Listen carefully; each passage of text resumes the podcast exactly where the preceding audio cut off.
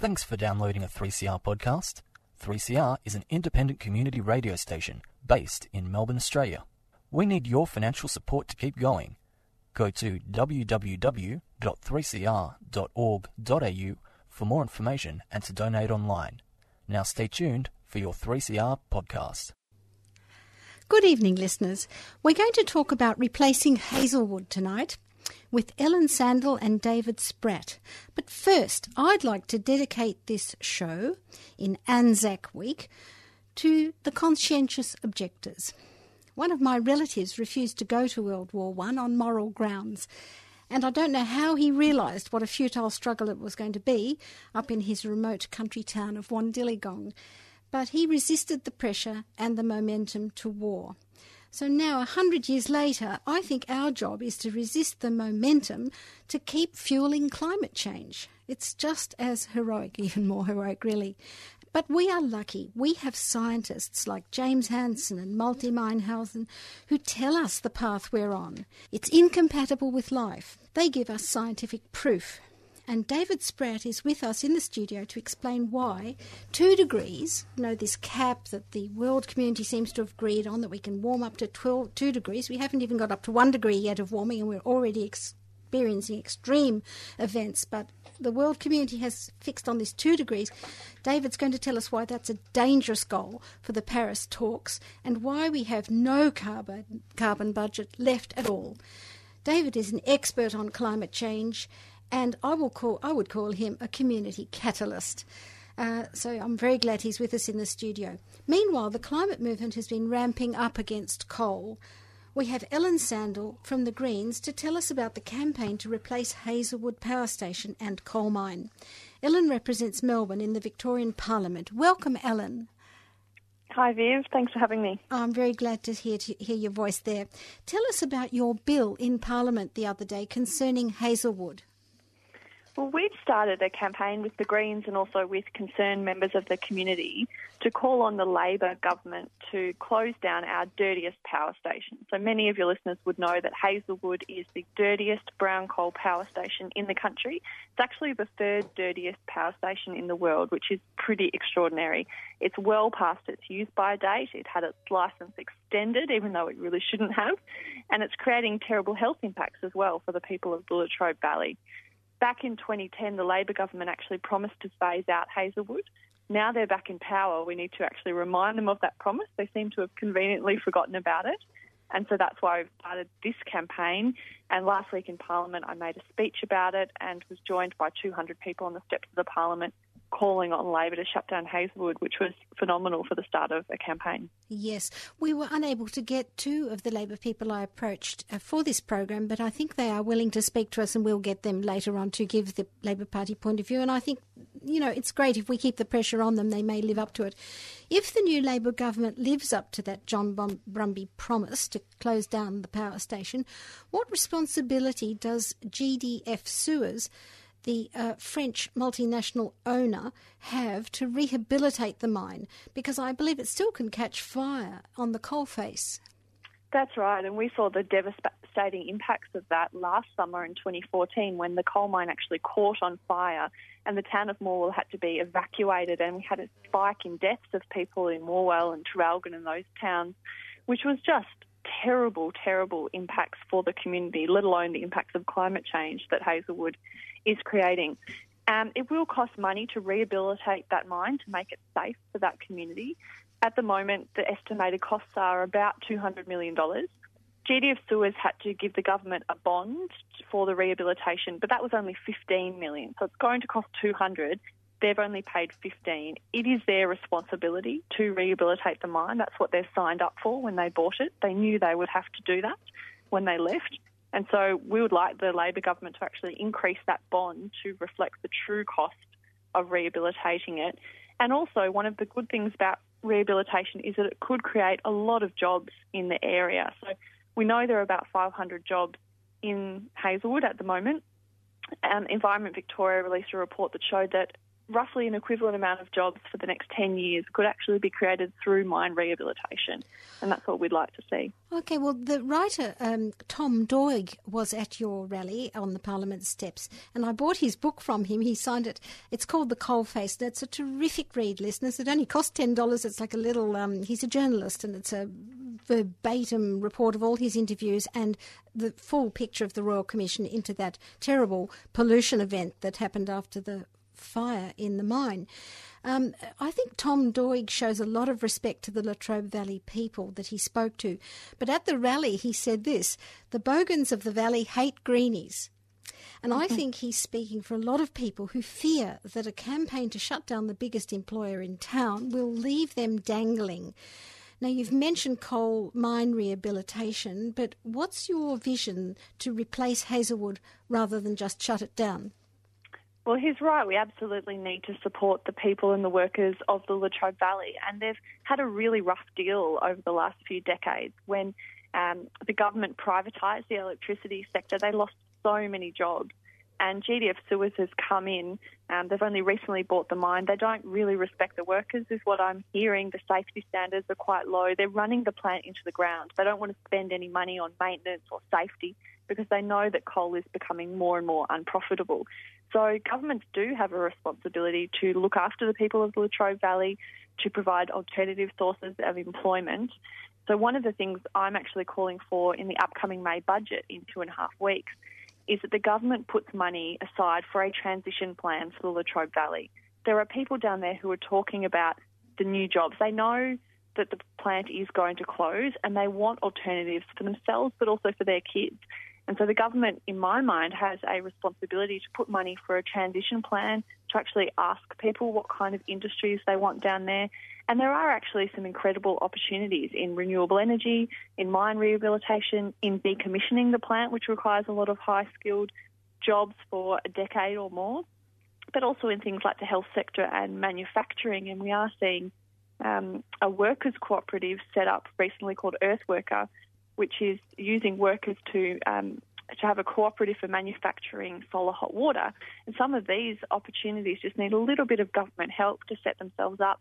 And then we could actually have sustainable industries in the valley rather than this terribly polluting coal mine that's not good for anybody. Well, that's great news. And I'm going to mention for the listeners more details about Earthworker. They sent me a message today. So hang in to the end of this interview, listeners, because if you want to know about Earthworker solar heat pump hot water services. I'll tell you all about it at the end. But now I'd like to move over to David Spratt, who's with me in the studio, not the audience. David, this tension dramatised at Hazelwood is repeated around the world. You know, fossil fuels give jobs, profits, export income, as well as energy.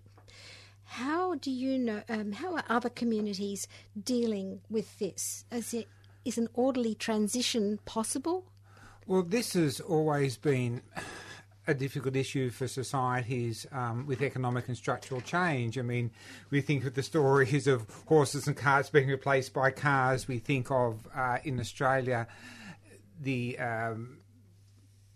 when all the tariffs were cut and all the jobs that were protected here. We used to make shoes and clothes in this country, and there were huge transitions in cars.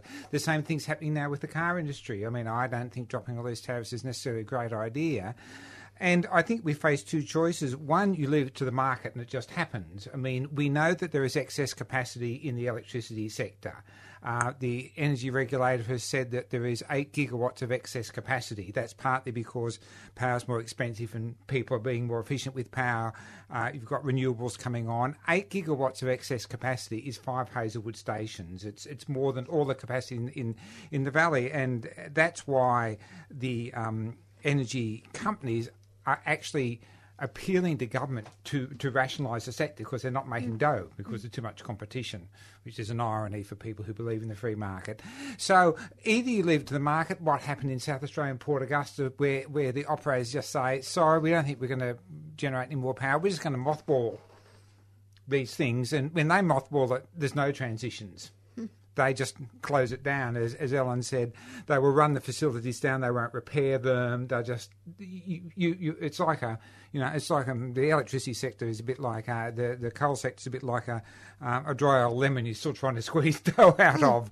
Either you do that, or as a society and as a government, you say yes, we need this transition. Let's plan it. Let's regulate it, and let's, as part of that process, create some jobs.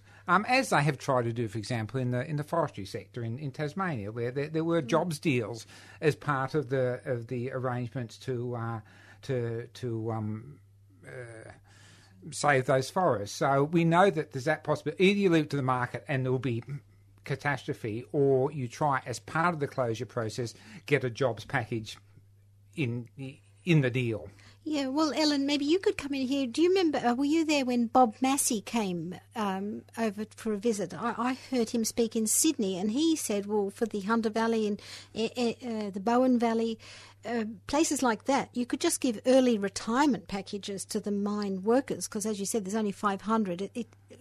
Financially, he was a financial expert, and he just saw the economics in giving them a retirement package and setting up 20 years of work in mine reclamation, as you said, and all these other diversifications. Do you see that as the model that we could be really pushing in Parliament?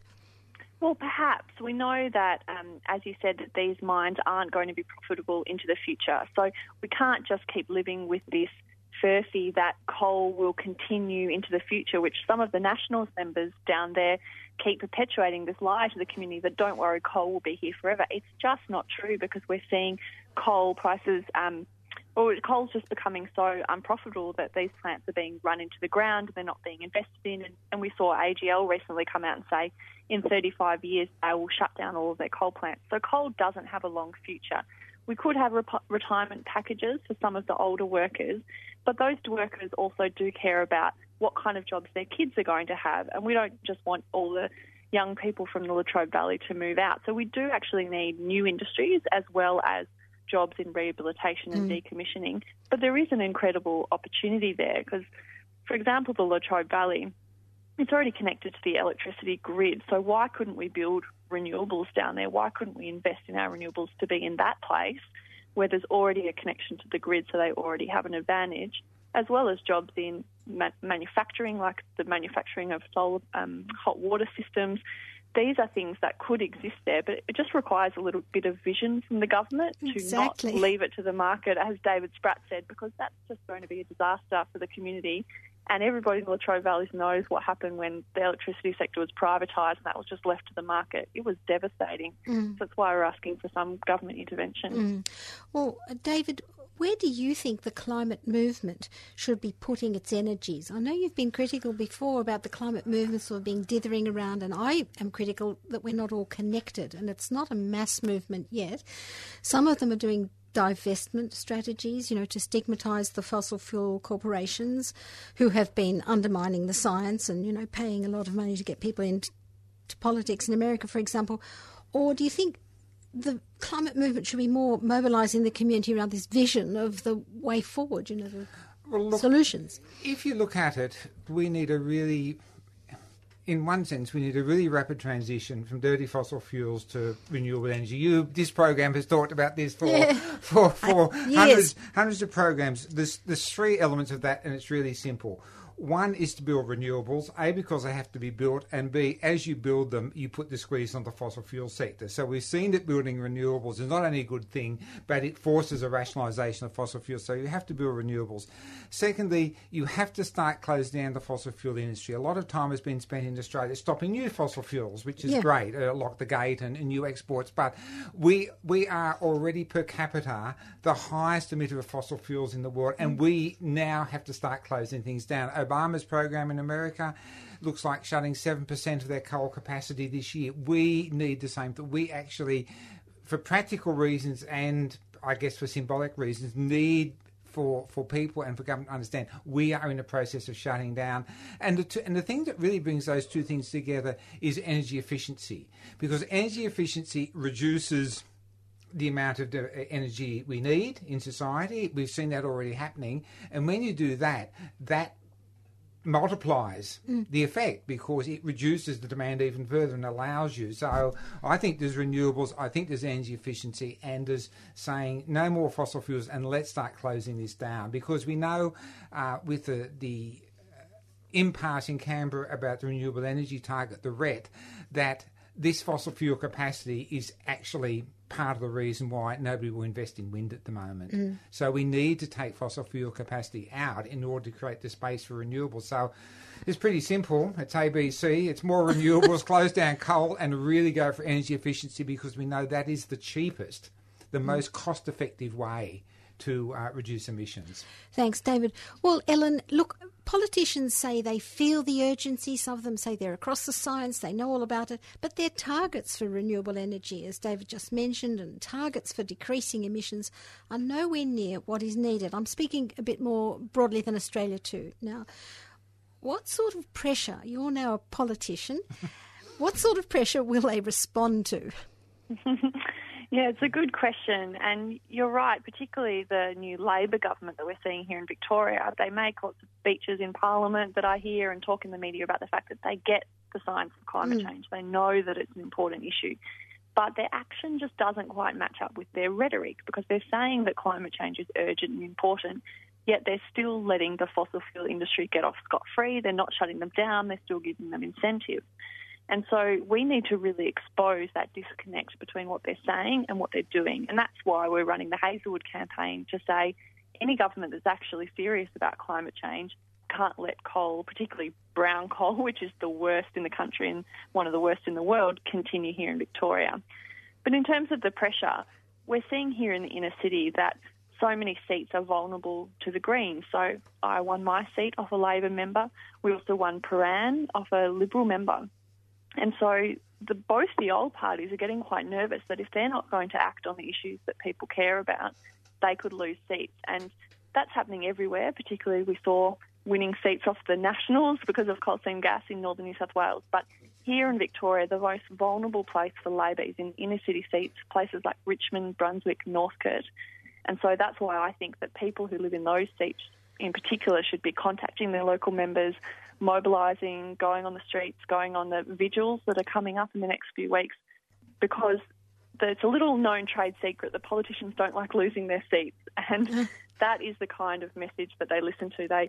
You can send them the science and they might read the science, but they're not going to act until they actually feel like their seat is at risk. So that's the strategy I think people should take. Okay, I'll ask you at the end of the program to tell people how to get on board this exact. You've got a very step-by-step approach, and I know you train people, you know, how to approach this sort of thing. It's not just off the cuff.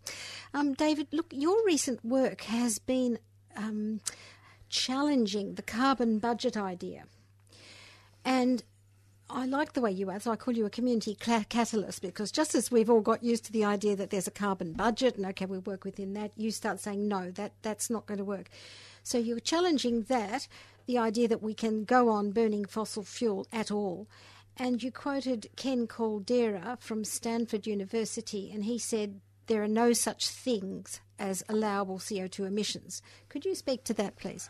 Yes, I mean, this was sort of popularised when Bill McKibben wrote an article for Rolling Stone that everybody read, and he said there was three big numbers. One was 2 degrees, the second was the amount of coal in the ground, and the third was the amount that we could burn, which was only 20% of the amount that was in the ground. And that has become a general meme, and it's what the Paris talks at the end of the year. This is the way it's all framed.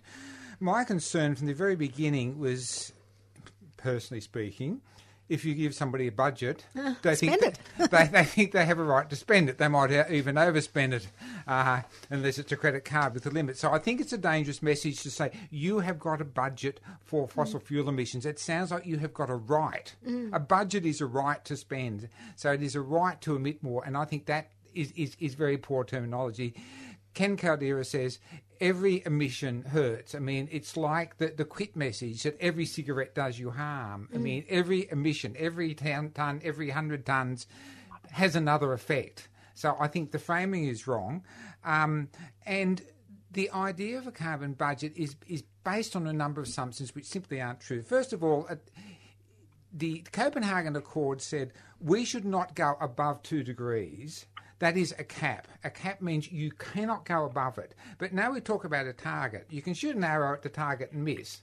So there's a very big difference between a cap, which is an absolute limit, and a target. So now they say, oh, we'll have a carbon budget with a 50% chance of reaching, of not going above 2 degrees. But those figures could actually go, means that the climate change could be between 1 and 3.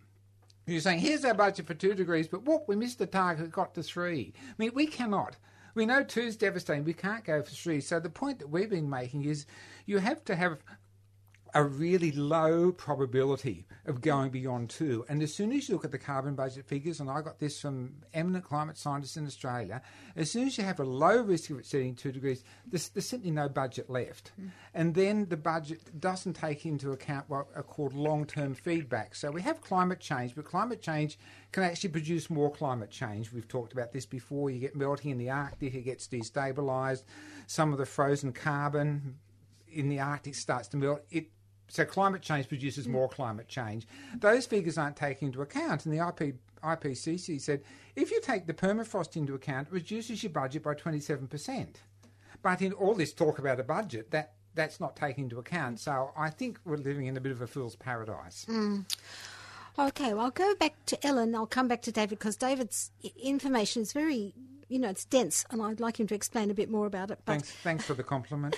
No, I don't mean you're dense. I just mean I understand. I've always found it rather hard to follow it, but it's intensely real and true, I'm sure. Ellen, look, Australia's being questioned now by China, Brazil, France, as we go towards Paris. And today, ALP Minister Mark Butler said, or Shadow Minister, he said, Tony Abbott is dishing out billions in taxpayers' money to big polluters. He's ruined Australia's renewable energy and he's removed Australia's legal caps on carbon pollution. Can you see signs that this outside pressure from the world, as we move towards Paris, will make us sort of change or will have any effect on our politicians? Well, I hope so, but unfortunately I don't think Tony Abbott really listens to anyone, let alone the international community, which is pretty sad and why there needs to be a big effort to get rid of him, I think, at the next election. But it's also a bit rich coming from Mark Butler and the Labor Party because it was their policy to give out billions of dollars in subsidies to the fossil fuel industry as well. They're the ones who are also undermining the RET, coming lower and lower and saying they'll negotiate to accept a lower and lower target on the RET, and the Greens are the only ones who've been strong saying we need to keep it at 41,000 gigawatt hours or increase it. So it's a little bit like Tweedledee and Tweedledum. They're fighting with each other, Liberal and Labor, but neither of them seem to really get the urgency that David is talking about, that actually we are already seeing the worst impacts of climate change hitting, and Australia will be one of the places that is hit the hardest and the first. Our agriculture industry, our tourism industry, our very way of life will get more and more frequent. Cyclones and bushfires, these are terrifying prospects, and any politician worth their salt really needs to deal with it now, not just bicker about who's marginally better between Liberal and Labor.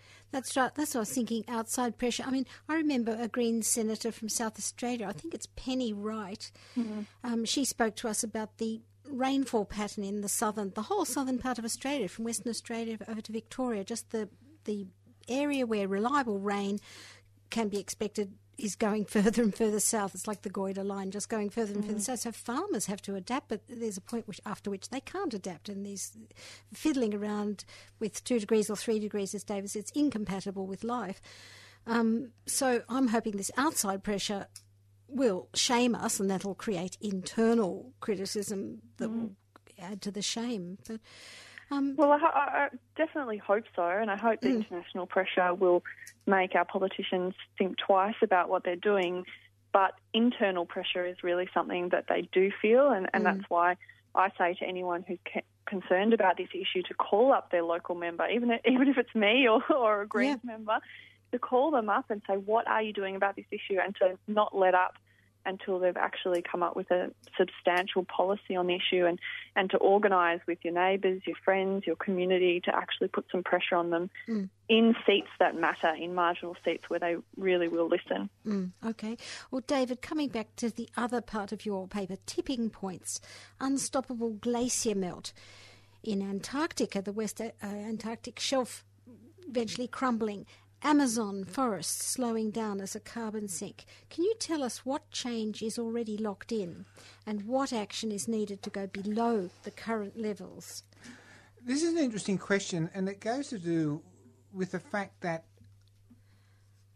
in the past the scientists probably underestimated how quickly climate change would occur and what impacts would occur at what point in the warming. And I would say 20 years ago, because this is a really new science. I mean, they've learnt an enormous amount, but 30 years ago we didn't know so much about a lot of these things. We hadn't dug an ice core 2 kilometres down the middle of the Antarctica and found out what the climate was like 1 million years ago, and we do now. And there was a general feeling, and there is this space between science and politics, because it's the science are here and the IPCC's here, and there's this swirl where science and politics intermix and you get these political processes that said, look, we don't think any of these big things are going to happen before 2 degrees of warming. I think that was the general proposition. In 2007, we had this incredible melting of the Arctic sea ice one summer that I wrote a thing called The Big Melt, which became Climate Code Red, because everybody was astounded, and climate scientists were saying, this is happening 100 years ahead of schedule. So it was shocking them that things were happening at under 1 degree that wouldn't happen till 2. And since then, we've had a whole lot more indications that things are happening at lower temperature rise than expected. And the most dramatic was last year, as you mentioned. Some science came out where they looked at the West Antarctic ice sheet, where we have these big glaciers coming off the land, and where they hit the sea, you have ice shelves where the ice extends over the ocean. Those things you see that look like a kilometre high, which they are. And what they discovered is the water is getting underneath those ice shelves, and where the ice grounds back onto land, it actually goes down inward. So as soon as the water gets in, it's going to lift it up and melt it off. And they did a whole lot of modelling and said, we think for the current temperature, this ice sheet is in unstoppable melt. That is, even if you just keep the climate system as it is, this ice sheet, 1 to 4 metres, and the ones around it, 1 to 4 metres of sea level rise will go just for the temperature we have. And that's a tipping point. A tipping point is when a system moves from one state to a different state, and you don't know tipping points normally until after they've happened. It's like ill health.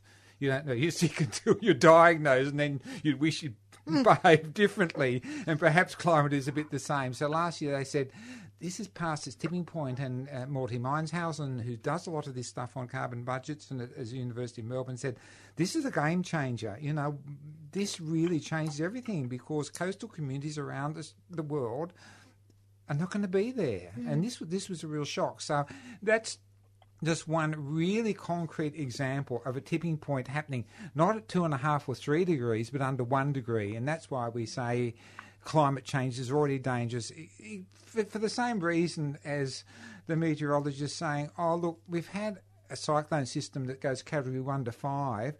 We think we've got to add in a 6 now. Having to add in a 6, you know, is the same message. Yeah. Well, the second part of my question is, how do we, you know, go beyond zero emissions? Like, this is the name of this program, Beyond Zero Emissions. And listeners, sorry if I've got carried away and haven't told you. If you've just tuned in, you're listening to Beyond Zero Emissions Radio, and we're talking to people in the community who are finding the solutions. And one with us in the studio today is David Spratt, who's a great thinker, and Ellen Sandell on the phone, who's a Member of Parliament for Melbourne with the Greens Party. So, David, you know, what are the solutions? You know, you've got this locked in. We can't do anything about what's locked in and what's unstoppable. But these sort of timid things to not increase emissions or just to keep emissions back to this level, we need to go beyond that, below that, don't we, to bring it back to a safe... We do. It's what's called negative emissions, which is not putting more up there but starting to draw it down. And we don't have to go past nature to understand this lesson. If you look at the Amazon rainforest, every year... humans put up 10 billion tonnes of carbon dioxide each year. Each year the Amazon rainforest circulates 18 billion tonnes of carbon dioxide. That is, it draws down through photosynthesis 18 billion tonnes, and because the forest gets old and dies and rots, and the carbon dioxide goes back up. So there's a cycle. But the Amazon is a wonderful example of what you can do, and it's very simple. the more forest, the more drawdown you get, the less forest, the more problem you've got. So we know from nature that this works. What we now have to say is what sort of regulatory policy system can we develop that actually increases drawdown? I mean, photosynthesis is one. There are processes with biochar, which this program has talked about before, to bear it in terms of carbon fertilisers and in the ground and so on. So one of the elements of our program has got to be to say what are the processes that actually draw down carbon because it's too high now. We know from climate history 3 million years ago, 14 million years ago, at the level of carbon dioxide we've got now, you're going to get, in the long run, 3 degrees of warming and a sea level rise in the tens of metres. I mean, that takes 2, 3, a few thousand years, but it will happen. So we have got an opportunity. If each year, instead of putting up 10 billion tonnes, we drew down 2 or 3, which scientists think is feasible for us, then we can get it back down before a lot of its impact, which takes time. It's like heating an oven. It takes a long time to get up to full temperature. If we can pull some of the heat off, turn down the knob on the oven, it won't get as hot and we can start to deal with it. Thank you, David. That's very clear. Now, back to you, Ellen. I know I have to let you go. We're nearly out of time, but I want you to give some indication to the listeners about this local campaign to replace Hazelwood, which will be great for Victoria when that happens, but it's also going to be symbolic also for the rest of Australia that we need to be doing this. And you do it by kind of professional campaigning, I think. You know, I could say that I've been part of different campaigns, and if you know what you're doing, you know how to do it, people will really draw in many more of their friends and relatives to get on board. So what can people do in marginal electorates, if they're in a marginal electorate or if they can go there? What sort of guidance are the Greens going to give people? Well, it is actually incredibly easy for people who've never done campaigning before or people who are seasoned professionals. The tactics are pretty simple. It's just about showing to particularly our Labor friends in marginal electorates that they will lose votes unless they do something on climate change. So we've got a number of things planned. Over the next few weeks before the budget in May, we're doing some vigils and actions outside MPs' offices. So it just means getting together with some of your community and going along to sit outside an MP's office and show them that you care. And then we'll be doing other actions later on. So we'll be doing a trip down to the Latrobe Valley so that we can actually talk to some of the locals, hear their story, look at the impacts of Hazelwood and see it for yourself. And then later on in the year, we'll also be doing public forums and call your MP actions where you can get together with your neighbours and actually call your local MP. So the best way to find out about it is either on my website, if you go to ellensandell.com, if you sign up, put in your name and your email address, we'll send you updates. Or some of the local climate action groups are really taking the lead on this. So Climate Action Moreland, Climate Action Yarra or Climate Action Darebin. If you have a look on their website, they're the ones who are taking the lead on some of these actions as well. All right, I'll just ask you to say the name Climate Action. Which one is it? Moreland, Darebin? Climate Action Moreland, Darebin or Yarra, depending on the area that you live in. But okay. Climate Action Moreland is really taking the lead on a lot of it. All right. And could you just say the spelling of your name, Ellen? Because listeners, if you've got a pen now, write down her address, ellensandell.com. But how do you spell Ellen Sandell? It's ELLENSANDELL.com. And if you just type in your name and your email address in the sign-up box, or sign the Clean Energy Petition on the front page, we can send you information about Hazelwood. Excellent. Thank you. David?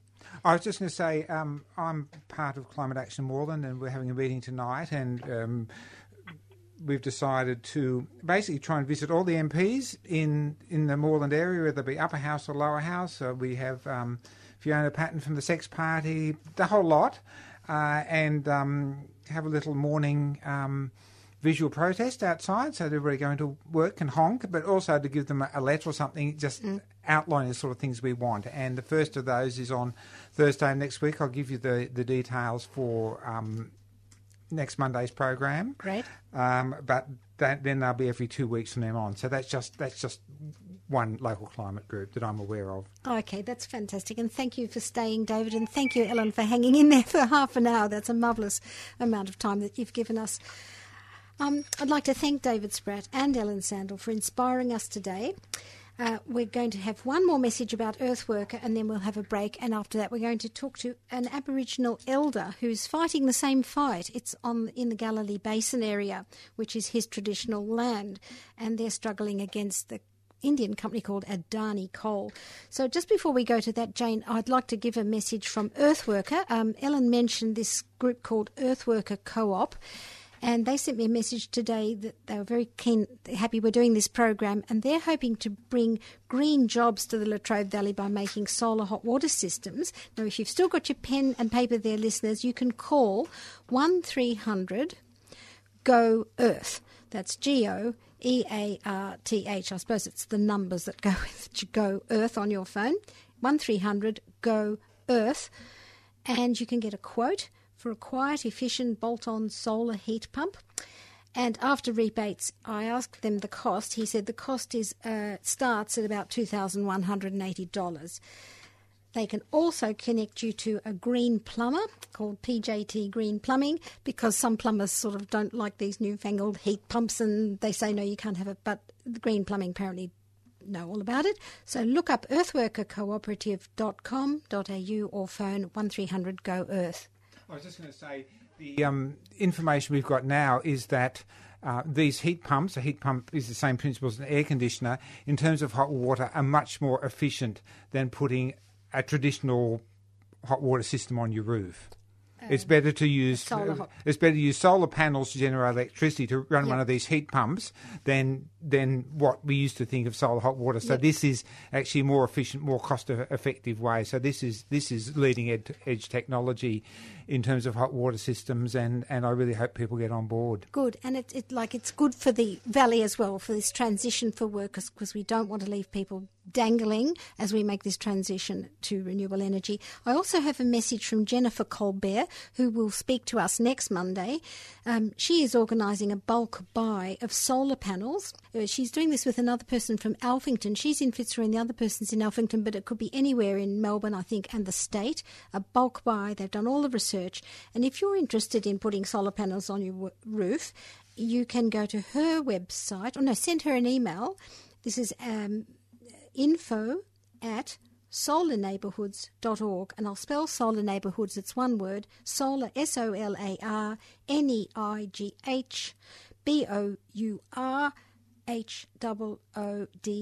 So info@solarneighbourhoods.org. That's for solar panel bulk buy.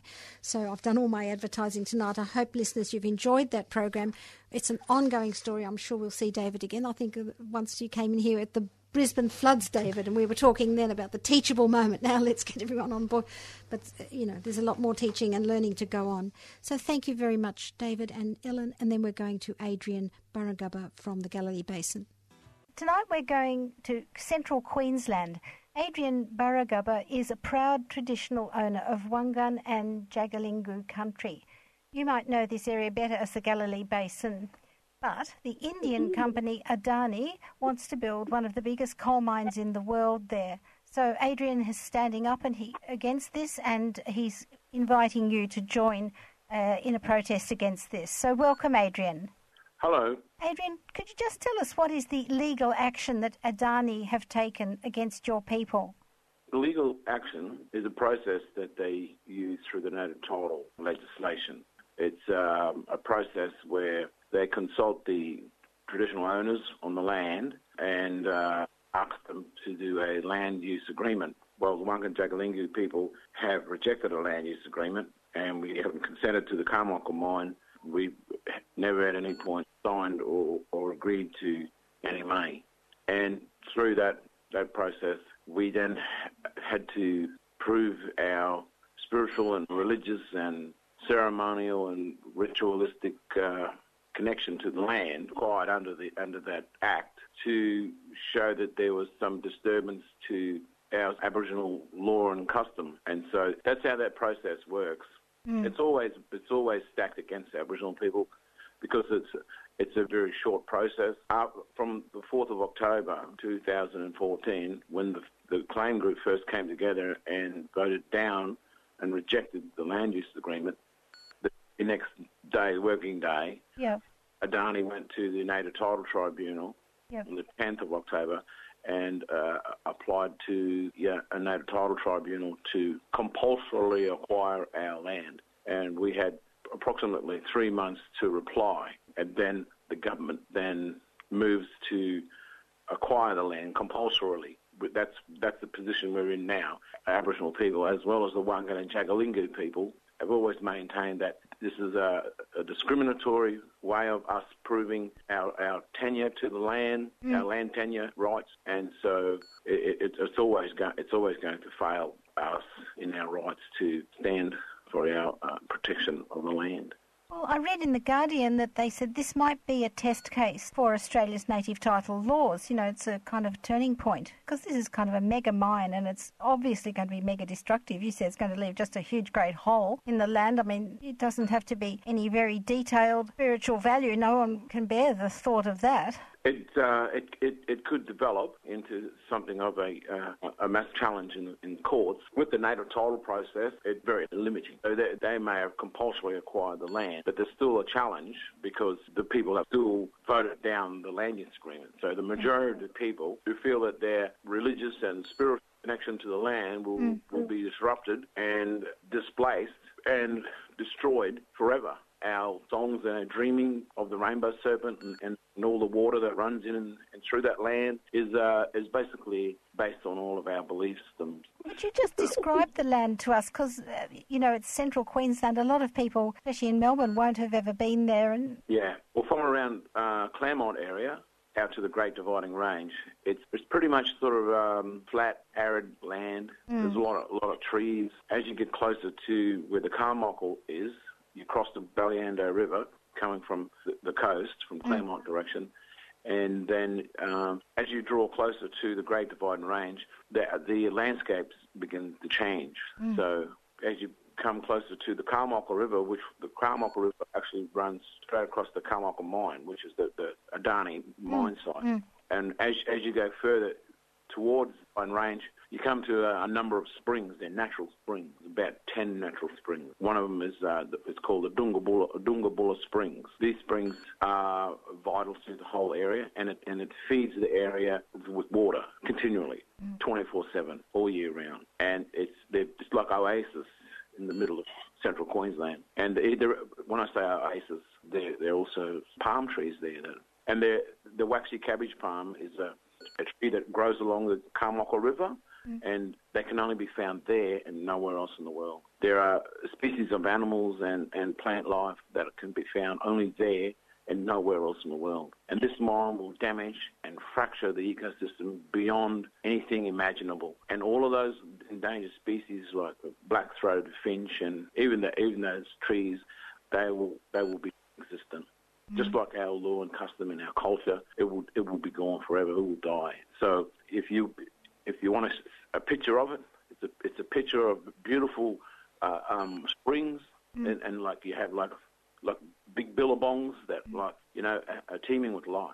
And to us, it's our creation, it's our beginning where the Wangan and Jagalingu people came from. You said in the article I read that it would be annihilation for you, you know, for your people. I'm really concerned about the future of the Wangan and Jagalingu people. I'm concerned that our people are coming from traumatisation of colonisation and separation from their land. You know, it forces our people to carry all of this suffering. And it's suffering that will go on into the future, because when our people are dispossessed and displaced from their lands, they have all manner of problems. You know, we can't refer back to our law, we can't refer back, you know, our beginnings, and we can't teach our children about their identity. And these things are very important to us. It's essential to the well-being of Aboriginal people that we can reconnect with our land, and we can be grounded to the place of where our ancestors are. So these are very important. And if this mine goes ahead, it will take a big chunk out of our life, and it essentially will destroy our heritage forever. All your reference points will be gone. Exactly. Well, you know, Aboriginal people refer to the land in that sense where it's unspoiled and untouched as our place of beginning. Like people, like the Christian would refer to the Bible. They could look back, you know, what, you know, the the Ten Commandments and the laws, and we find that in the land. It's really important for us that we can't surrender that. Well, that's the best expression of that I've heard from you just then, because I think a lot of people in the cities are just not sensitive to it because they haven't seen the land, and also they don't know enough Aboriginal people to tell it to them like that. They don't get it. Anyway, but we're not the ones stopping it. It's these mines and the Queensland government. There's pure politics and big money involved. So you're at the pointy end of all this, but I think there's a global necessity for the coal to stay in the ground as well. And do you think that, all these international banks have been ruling out funding recently? 4 French banks the other day, and all these top banks have said, no, they won't fund this and they won't fund the Abbott Point, terminal there, because climate change laws are going to eventually kick in and make this a stranded asset. Could you talk a bit about that, that bigger climate change aspect of preserving this land? Because you sound like the people who are standing up on the spot, but there's a lot of people on the coast and in the cities who understand all this from the climate change perspective who will support you? Well, it is something that we're really concerned about, and we do have a lot of supporters out there, and we're very grateful for that. And people, because we have a vision that's been going for a while, you can find that through our website. But in saying that, we've received a lot of information from environmental groups, the impact that this mine will have upon the water, because they will use billions of litres of water, and that essentially will dry the land up.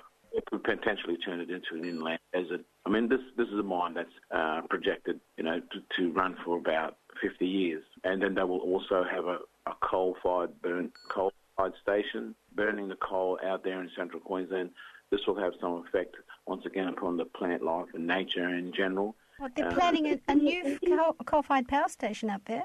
This was not also authorised, and we weren't informed about it until only a couple of months ago. It's just ridiculous. There should be no new coal mining and no new fire-powered stations. It's just too late in history for this. This is, the Antarctic's falling, the Antarctic shelves falling off, the Arctic's melting.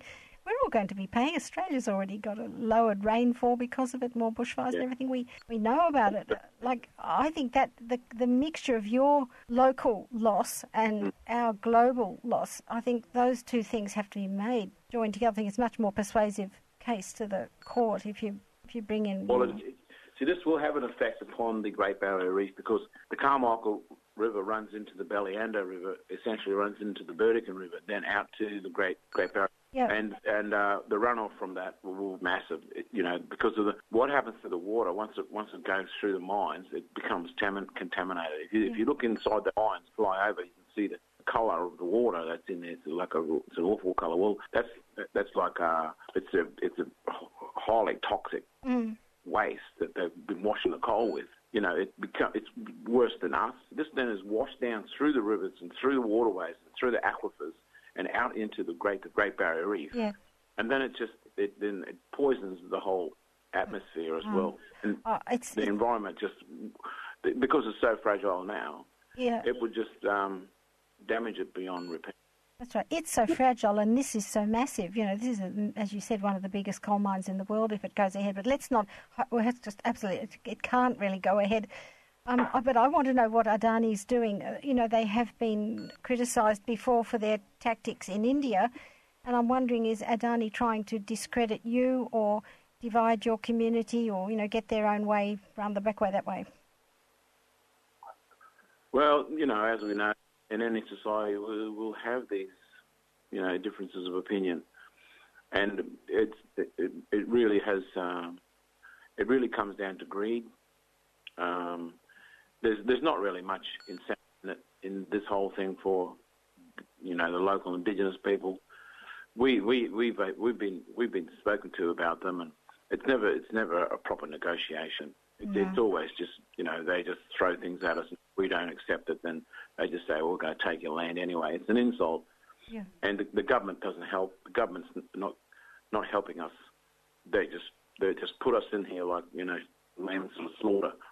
And then we essentially have to just, take whatever they give, or then they just go, to the government. It's really sad, because, our people are, are a power people, and we're closely related. So we're very, very strong in our beliefs and you know, in the land. But there's a segment, or there's a split, which is only minor. But we have the Wangan and Jagalingu traditional owners family council that's made up of the 12 remaining ancestors from the land, and all of those descendants from those ancestors are the ones that form the tribal, or like a family council, and this council makes decisions on the land. So the majority of the council are saying that this mine is no good and we don't accept it, and we rejected that land use agreement back in 2014. Yeah. And we will protect and defend the country and our connection to it for future generations. And it is our duty to our ancestors, to the original custodians, to protect the land, and it is our responsibility to our future generations to be there and educate everybody as to why we are the original people, and it's our responsibility to the land to maintain it. Well, I bring you the respect of all the people who listen to this program, because a lot of them will very much appreciate what you've said. I think a lot of people would like to join the campaign, and I wonder, are you asking people to pressure the Queensland government or the federal government, or how can people stand up and be counted with your campaign? We saw the Get Up one sign on there, but what else can people do? Well, if people like to, they can write letters to the Premier Annastacia Palaszczuk, the new Labor government, to pressure them to not allow this mine to go ahead, to stop the to not allow the mining lease application for Adani, for the Carmichael mine, and to pressure them to stop any further legal action that's started by Adani to take the land. And if people can do that, then people who put pressure on the governments will then give the governments send the government a message, you know, to come and talk with the Indigenous people. So, all right. Well, I'll put the details of that on our podcast and on our program page, and I might even write a little short letter that people can copy it, with the address to Annastacia Palaszczuk. She's got a very funny spelling to her name. It's I need to get it right. But, well, look, we wish you really well with it, and I am really grateful to you for talking to us today. So, thank you very much. Thanks very much. Keep in touch. Thank you. That was Adrian Burragubba. He's the traditional owner of the Wangan and Jagalingu country, and they're protesting against Adani's coal mine in the Galilee Basin. I'll put details on the Beyond Zero Emissions website. Thank you very much to Adrian Burragubba. Now, I've got an update to that story, listeners. The State Bank of India today has reneged on its $1 billion finance deal with Adani's Galilee Basin coal mine. So that is good news. This is the 12th global investment bank to walk away.